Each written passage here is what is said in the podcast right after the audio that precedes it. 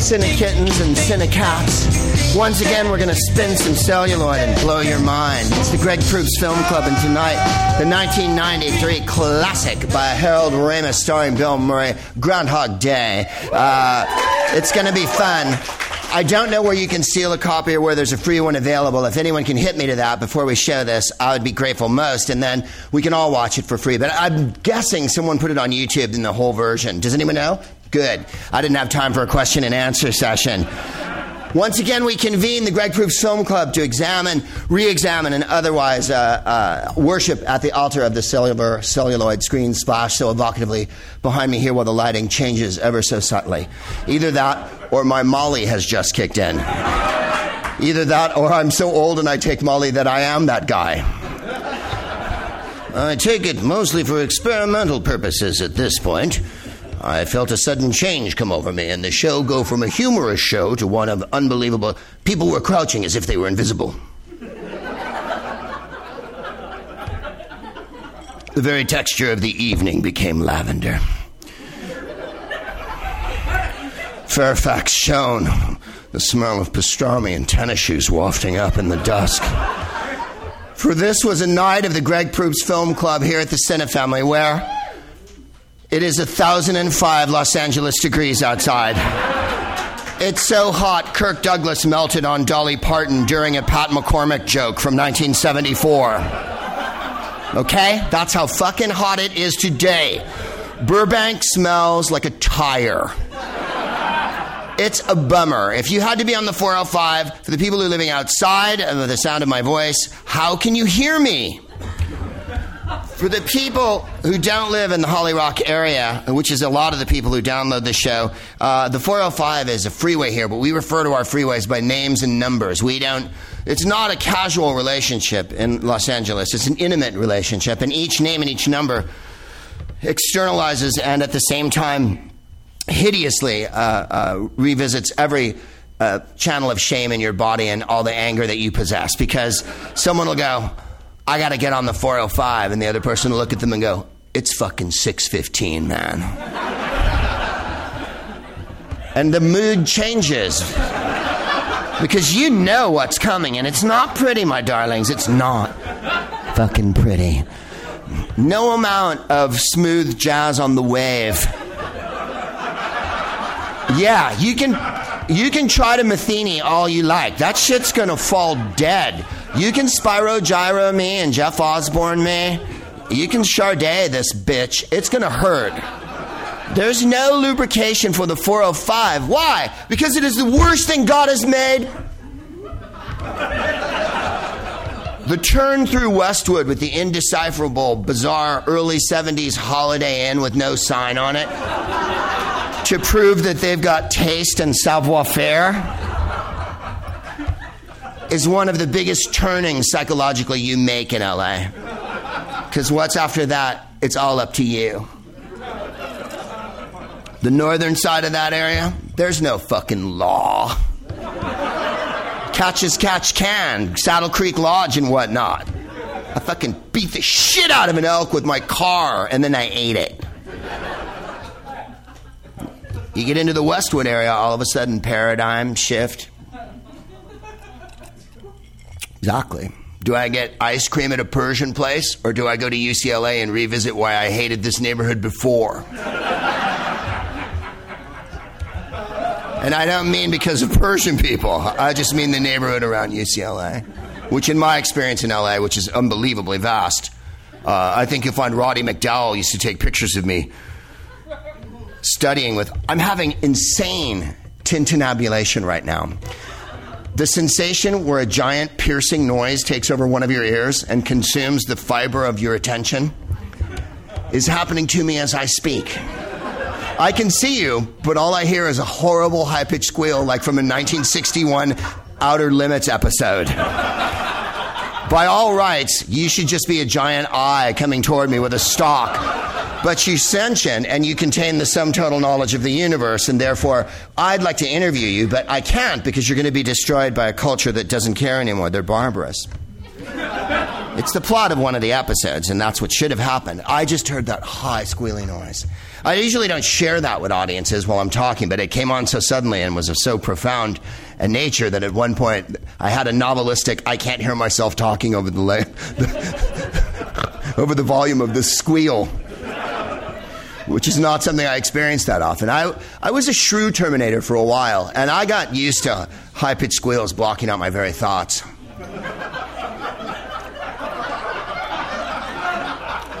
I mean, you get over that, right? First six weeks are kind of rough. Your diary gets filled. Pictures, remembrances, fucking tickets, whatever, selfies with the shrews. Selfies with the shrews. Pouring a little for some dead fucking marsoups. Or whatever the fuck shrews are. Whatever phylum they dwell in. Shrews, will, they're sneaky. That's the thing I don't trust about nature. Explain that, right? Like, you can go like, oh, a dog, whatnot, okay. You know, it's going to get on me and hump me and, and be dirty and shit. And the owner's going to go, he's called Muskie. And you're like, yeah. Uh, but with shrews, like, you don't know where they're coming from. It's a roll of the dice. How often does this come up in your life, Greg? Well, as I say, when I was a shrew terminator, it was a kind of a daily thing. It's tailed off lately, as has the premise of this next humorous event. I'm joking, of course. Uh, I'd like to remind you that I'm joking by saying that I'm joking, just to keep the thought that something funny might happen in the next few moments. They've provided me with ice up here, which is very kind. It's ext- what I wanted to do was some uh, specific Hollywood bitching tonight, because in other places, in other places we don't bum bum bum bum bum bum bum.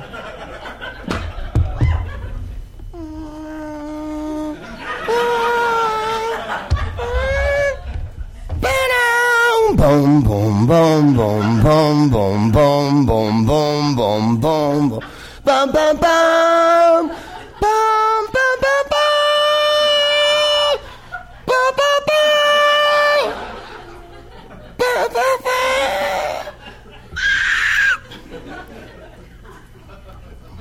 My, and then it goes, the dawn of man. I, I'm a pretentious dude. But I don't know if I would have the cojones to start a movie by playing Also sprach Zarathustra then cutting to the Serengeti and flashing up on the screen the dawn of man. um, where's the story start? Before human imagining. There were no humans. There was no imagining. That's when the story starts. That's how pretentious I am. I'm creating the world for you to start the movie. How's that grab you? hominid. That's why I love that one. People bitch about it. My wife Jennifer and I have this argument all the time. I, don't think you look at Kubrick as like, a, you know, he's not a warm, wonderful. It's not Capra, okay? Calm down.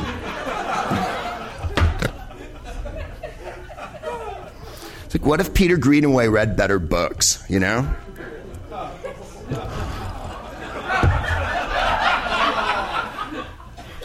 I'd like to apologize uh, for the person who just told that last joke.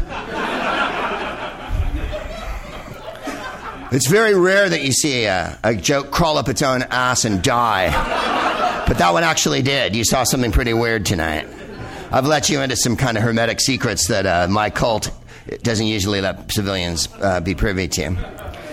What was it you were going to complain about, Greg? Well, it's this. It's warm outside in LA, but it's uncomfortably warm. It's Indian summer here, as we say, if we can still use that expression. Uh, it's uh, Negro latitudes. Does that make it more, you know? It's a Gino, what the baging dung zang bang, toof for my heart and okay. And then I'm schwitzing, right? It's every race comes together to bitch about the weather here in LA because the weather's perfect, let's be honest. It doesn't rain anymore, it hasn't for ages. Ever since we elected Jerry Brown, uh, God is mad at us. Yeah. He, God loves Schwarzenegger. Uh, when you read the Bible, um, chapter 6, uh, uh, quotation 4, article 5. It says, uh, and yea, though the predator shall remain awesome, weathers of Carl from helicopters furl. So shall ye, saith I. And as a warning, take this. Into the woods venture not alone, for the predator shall not be seen by the eye human. then you elect Jerry Brown. Fucking doesn't rain no more, nothing. Uh, so that's nice. And you can say, oh, I wish it would rain. Uh, well, one, you'd be in the Temptations. But two, how I wish that it would rain. Um, the uh, second thing you would be is uh, ungrateful. Um, because there's people who live, I don't know if you're aware of this, in the Midwest. Now, they often live here. They've moved here. Some of them are listening to the show right now. And if you're listening in Terre Haute, Indiana, thank you for listening. Um, what's it like to be the only gay French person in your town? Up high!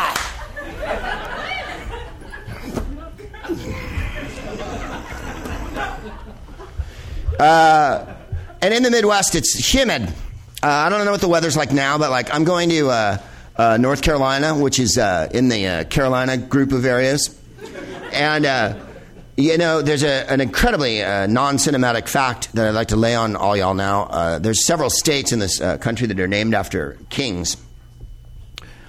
You lost us at there are several states, but go on. North Carolina and South Carolina are named after one of the kings, and I don't know which one because I don't know what the Carolinian dynasty was. So, if there's any, yeah, that that cough that I just heard in the back told me more about comedy than a double bill of the Garden of the Finzi Continis and Shoah back to back with, yeah. That was the cough in the middle of the passenger where the audience grows uneasy. that was the cough when you're at the off Broadway show and a guy comes out, you know, dressed backwards as a, a turnip or whatever, and you're like, wow. Someone in the audience will go,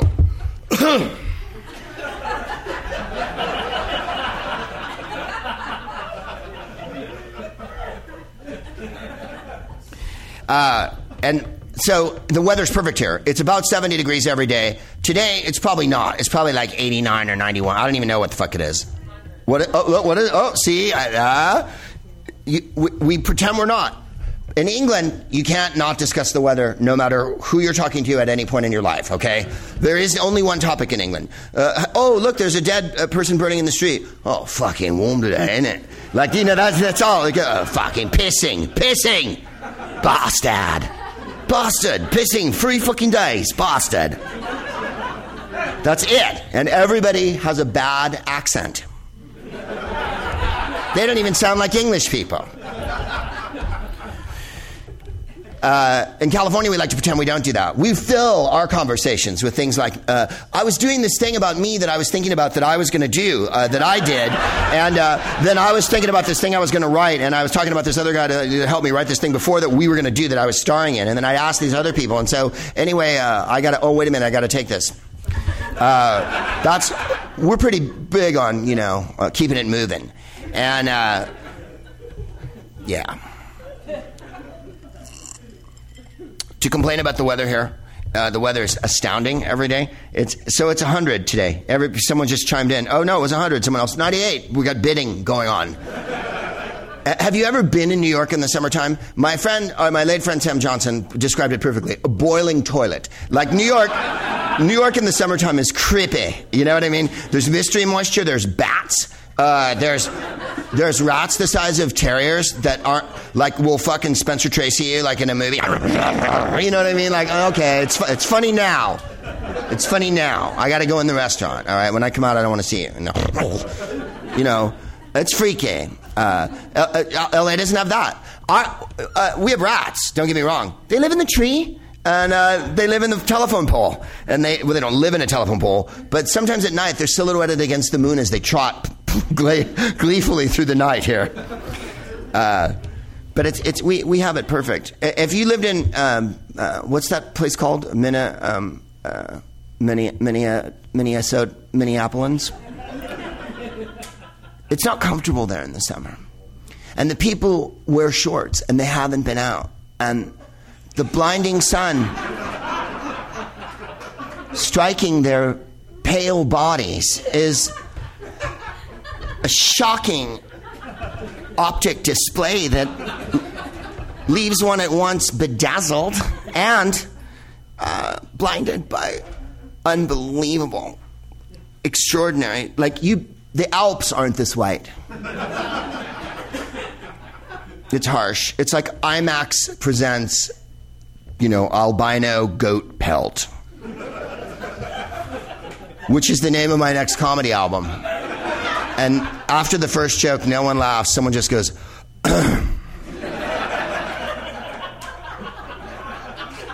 We're going to see a movie, right? Mm. Yeah, we are. Really, really soon.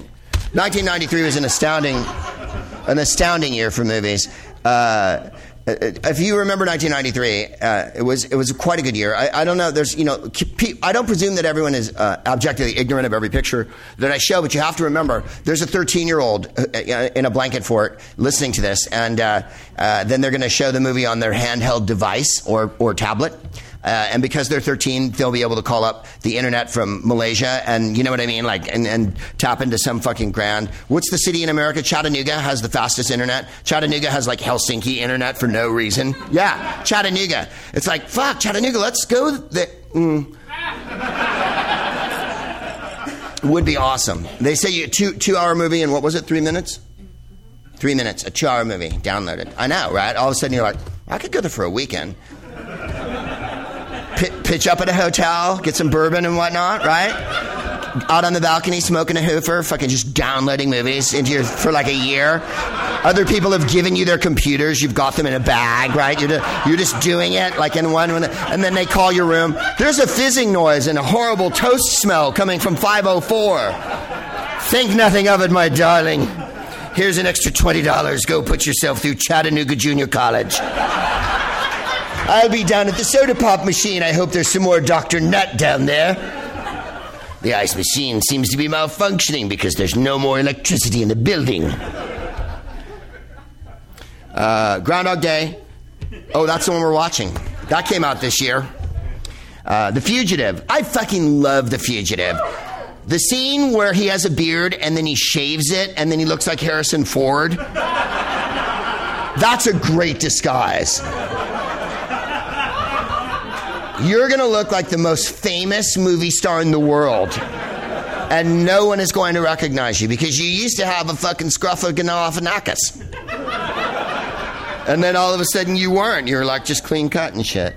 Also, that one has Jerome Krabbé. And if uh, for those who are in the Jerome Krabbé, Krabbé, Nanette Fabray fan club, Jerome Krabbé is a Dutch actor who speaks with a very slight Dutch accent, but he's the bad guy in that movie. He's the one, he's like the evil doctor yeah, the fugitive has the weirdest bad guys. Like the one armed guy, I dig it, but like an evil doctor who wants to sell drugs to a pharmaceutical company. It's a very good villain now that I reassess it. Tommy Lee Jones yells more orders in that movie than the fucking chief waitress at Denny's has in her entire lifetime. Oblique orders. Everybody lay on the ground! Your hand behind your back and hum gently. I want this entire road cordoned off to everyone named Doug within a five kilometer radius. I want the, everyone named Tony in the Boston area to have clam chowder right now. We'll find out who's allergic to this, and then I'll have my man. No, he won't. The piano. That was I loved the piano. I haven't seen it since then. I don't think I've ever seen it again. Do they ever show it on TV? What about the Paquin channel? Remember when that launched? People were like, there's going to be day and night Paquin. And then you were like, I can't pack enough Paquin. And then and their slogan was, you know, don't come along empty because we'll give you, we'll fucking pack one. And uh, then that just fizzed.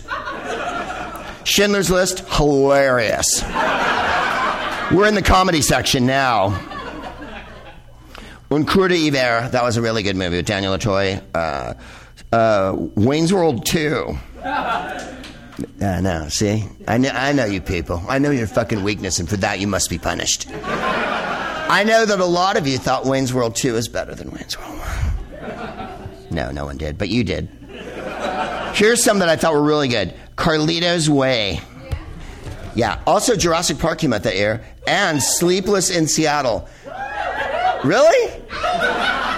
That surprises me, but I love it. All right, I'm going to hit you with two more, and then we're going to fucking watch this thing. Leprechaun, and uh, yeah, I'm, I'm for Leprechaun too. I, I and I don't mean Leprechaun 2. I mean, I'm, I as well, for Leprechaun am. For Leprechaun me, good too, yes, with you. I don't, I don't mean Leprechaun 2. Although Leprechaun 2 is cracky good. I'm saying original Leps, not fucking Def Leps. And then Addams Family Values, which I much fucking prefer. Much prefer to the first one. The first one's a little boring, kind of all over the yard. The second one has the torture scene, and it was really good. It has the greatest scene in American uh, children's movie history where they, ta- they camp. For too long, our people have been oppressed by the evil of the white settler and the greed that knows no bounds. That is fucking good shit. I thought I saw Christina Ricci today, and I'm. It's not just like a Steely Dan lyric. I'm saying it, right? Because it would be like, wouldn't it? I thought I saw Christina Ricci today. Bum bum bum. But it was just her image about Harold Ramis, and this is what tonight's all about. Harold Ramis is a beautiful person. He gave so much and was so very genuinely funny. His uh, pictures stand up against uh, a lot of people's, and uh, this is his, I think, most. How do you put it? Well rounded, thought out, uh, sensitive, uh, epic, timeless. Uh, and I don't know that it's, it's fair to, for us to pick it out, but fuck it, we're fans, so I'm picking it out. It, he made a lot of funny movies, but I think this one is the roundest. And uh, it also includes existentialism and philosophy. And that's a very tough fucking sell for a movie. And it's done with such grace, aplomb, ease, humor, edge, and fucking forthrightness that you forget how uh, clever this goddamn thing is. I'm not going to go too into that, but what I want to say is this about Harold Ramis. He wrote uh, for SCTV, and he was their chief writer, which is my favorite sketch show of all time, and has, I think, you know, with Martin Short and, uh, yeah, Rick Moranis and uh, Catherine O'Hara, they're all superb, John Candy, whatnot. They offered him a gig at SNL and he didn't take it.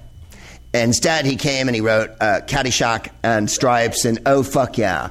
So for Harold Ramis, I got a big heart on because he did something that no one would do because he wanted to be really, really funny. And he wrote uh, uh, Ghostbusters. I mean, with other people, he collaborated. In any case, we get to this picture. And uh, here's one thing I wanted to read about him. Uh, there's a very good piece by Tad Friend from The New Yorker from 10 years ago. Uh, the, uh, the screenwriter Dennis Klein told me sloppiness is a key part of improv, and Harold brought that to Hollywood, rescuing comedies from their smooth, polite perfection. The secret of American commercial success is to hijack a subculture and ransom it to the mainstream. Uh, Harold Ramis did for Attitude. He mass marketed the 60s to the 70s and 80s. He wised it up. Um, I think that part's beautiful, and also he seemed to be uh, a most intelligent, intuitive person. And his collaboration with Bill Murray uh, is fantastic. And this movie uh, is the uh, the culmination, I think, really of Danny Rubin and uh, Harold Ramis, who worked on this picture and fixed uh, what the original um, plot. I think they both. Well, let's not let's not spoil anything.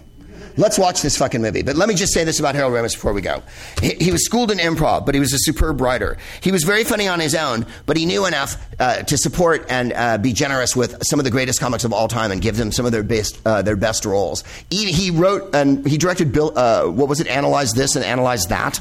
Uh, Harold Ramis did a lot of pictures, uh, and I think he is amazingly successful. But in this one he manages to do something that's uh, very difficult to do in a comedy movie. It, it's moving and not soppy, and it's as funny as a goddamn Marx Brothers movie. You know what I'm saying? Uh, this movie clicks on every level and deserves to be rated as one of the greatest American comedies of all time, uh, with whatever list you're putting together. And it's because it's the perfect mixture of uh, Bill Murray as the uh, cast uh, astoundingly well, uh, with the melancholy and the bluster, the anger, and then.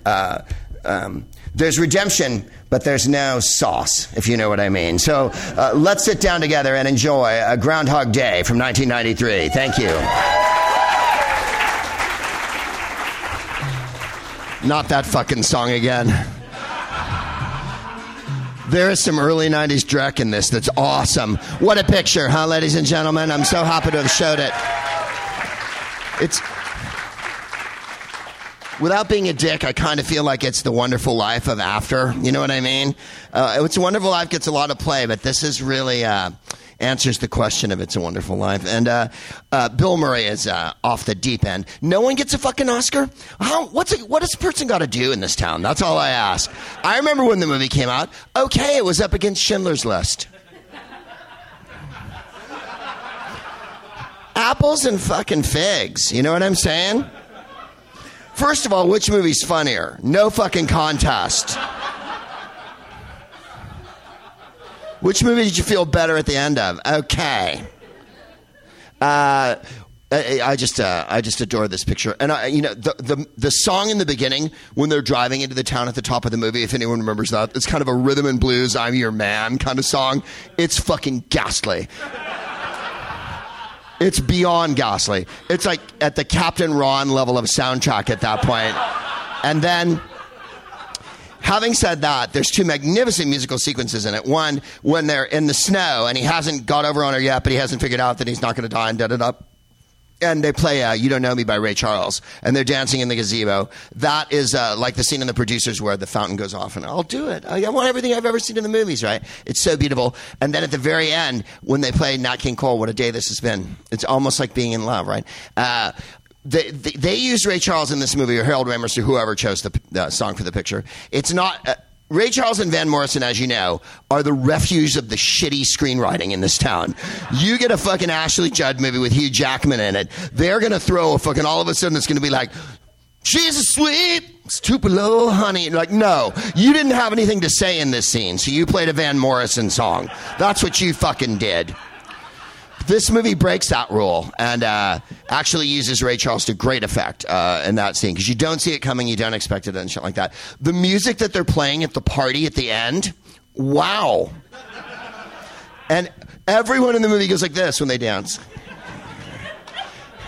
You have to know something about the early 90s. I was uh, seven when this came out, and the thing was we had to wear a lot of vests. Uh, it was important to wear clothes that didn't fit well at all. They had to be really baggy and hang all the way down to your ankles, no matter what was happening. Uh, there was some super objectionable colors. Uh, her blue coat that she's wearing through the whole movie. If your friend went out with you in that in LA at any point during your life in the recent past, you'd be like, mm, mm, mm.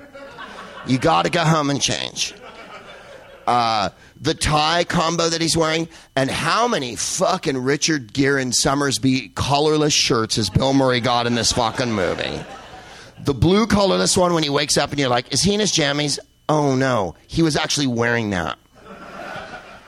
Those are my only quibbles with the whole movie. It's just a time capsule. But, you know, so is It's a Wonderful Life. Uh, there you are. Uh, we'll talk about it for just a second and then we'll go. I want to leave on a high note tonight, and I really think this picture uh, is one of the there's some comedies you watch and when they're over, you're like, whatever, uh, that was really fun or whatever. Uh, this one, I think, actually, you start thinking about the, your the, your own circumstances in your life, and uh, and I think that's what's beautiful. Without actually saying a carpe diem, this movie made me a more positive Zen statement than any other fucking Hollywood comedy that's ever gone down. It's a wonderful life at the end. You're like, right, I get it. Everybody cries, and the veteran brother comes home, and Zuzu's petals and all that, and there really are angels.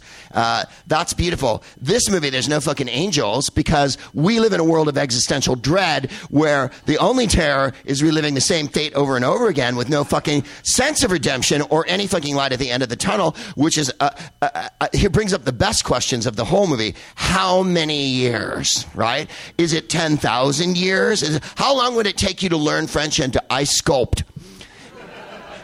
and to memorize all that fucking poetry and to play the piano like you're a fucking expert. How long would it take? A while. Uh, who's the idiot with the, the thing that says it's 10,000 hours? What is it? Yeah, Malcolm Gladwell. This movie can suck Malcolm Glad. This Malcolm Gladwell can lay down a strip of gelatin and let this movie uh, consume him. is what Malcolm Gladwell can do. Uh, on the other podcast that I do that none of you guys ever fucking listen to, I'm always talking about uh, seizing the day, and I really think that's the this movie is the the ultimate uh, uh, messenger of that uh, because. It, it's after he wants to kill himself a million. And how many times does he kill himself? It, when he sits down with her in the coffee shop, he says, "I've been burned." We didn't get to see that one, uh, and also stabbed. What did he do? Start a fight or something? It's like awesome. Uh, the limitless imagination. Also, w- uh, when he's in the CAD phase at the early days, it's two chicks, the one he meets in the coffee shop, and then somehow the blonde girl who he's made dressed as a French maid. To, it's like the Maxim magazine idea to see Heidi too. And he goes, I've seen this movie a thousand times. And you're like, already you've seen this movie a thousand times? And my other favorite line is when they're throwing the cards in the hat and she goes, This is how you spend eternity? And you're like, Yeah. That's how big a douchebag he is for the first million years of eternity. Uh, I think I think Harold Ramis said uh, there's like 40 changes in it, but I think uh, he said something like, "Yeah, it's a long time. It's 10,000. You know, it's a it's forever. It's forever. That's what makes it so fucking good." Because when she finally reaches across the audience and ha- getting to see it on the big screen, I don't think I've ever. I don't think we ever saw in the movie theater. I think this is the first time. This movie and Point Break, I'd never seen, and they're almost the same movie. Think about it. Fear causes hesitation, and hesitation causes your worst nightmares to come true. From the same uh, Point Break's from a year after. It's that high water 93 94 mark that we rode until Gwyneth won an Oscar, and then everything went to shit, and we all had to reevaluate our lives. And uh, Clinton got impeached, and, uh, and then white people took back over, and then there was Katrina, and now we know where we are. This movie tried to staunch that tide as hard as any movie's ever tried. And that's all you can ask about a movie. Robert, are we going to talk to anybody? Does anyone want to chat about this, or we can we can go? But I'll, I'll open the floor. I'm sure someone has something cogent to say more than I do. Hello, Lewis. I miss saying hi to you tonight. Where I don't know where you are. Nobody. Okay, all right. Class is over. Uh, we're back on October um, 6th. I think Hadrian changed it. It was October 8th, but um, uh, as you know, the Cinefamily is like NPR and PBS and begs for money constantly to make sure the chairs are as uncomfortable as they are. And so that was a joke, you guys. This is the only place in LA that shows uh, reel to reel. We're, on, uh, we show cinema here. There's no uh, uh digital movies on a little box or on a device or anything like that. No, uh, no one was hurt uh, in the Indonesian archipelago in order to bring you a movie here tonight. This is uh, celluloid, and afterwards we light them on fire and we roll them down behind the banana bungalow, where every other Tuesday is psychopath open mic night. And you hear the strangest noises from that place of any place that emanate from LA. You do, like you'll hear a Swedish person chanting, like, and then everybody laughs, and you're like, what is happening over there? Who laughs at Swedish chanting? We'll be back on October 6th, and it, might be I Married a Witch, and it might be Young Frankenstein. We're, we're fighting for a couple of different ones, yeah. We decided not to go scary last year. Last year, Jennifer picked Eyes Without a Face by Franju, which is an extraordinary movie. And yes, it will be coming out on the Greg Proops Film Club. Someone wrote today and said, I hope it comes out before Halloween. That I don't know. The new Greg Proops Film Club is out now. You can download it for free on iTunes or gregproops.com, or you can go to SoundCloud, which is my favorite one, because then you can nip over to uh, the Paul Stanley. There's an hour of Paul Stanley from Kiss doing crowd banter, and it's maybe I don't know what you're doing with your day tomorrow. Like you probably have to work or whatever, but really rather than work, get up in the morning and do a shot of tequila and do a bong hit and go to the SoundCloud and just write in Paul Stanley crowd banter and Paul Stanley from Kiss. You know who he is? He's the one. He has a TV show now with Gene Simmons where they have a football team or something. It's the worst idea for a TV show. Honey Boo Boo's funnier than what's going to happen on the you know what I'm saying? This is awful. This is a terrible moment in, in society. Uh, and, he, and, and on the Paul Stanley one, he goes, Well, all right, head out Toronto for like an hour. But then you can download the new one of the Greg Proops Film Club, which was the one we showed last month, The Man Who Would Be King, uh, at, uh, which is awesome, good fun, and has uh, Sean Connery and Michael uh, Caine. In any case, uh, we'll be back October 6th, possibly October 8th. Thank you very much for coming out tonight. You've been beautiful. My name has been Greg Proops. I wish you nothing but love. May every bell that rings for you be a cool Papa Bell. Good night, everybody.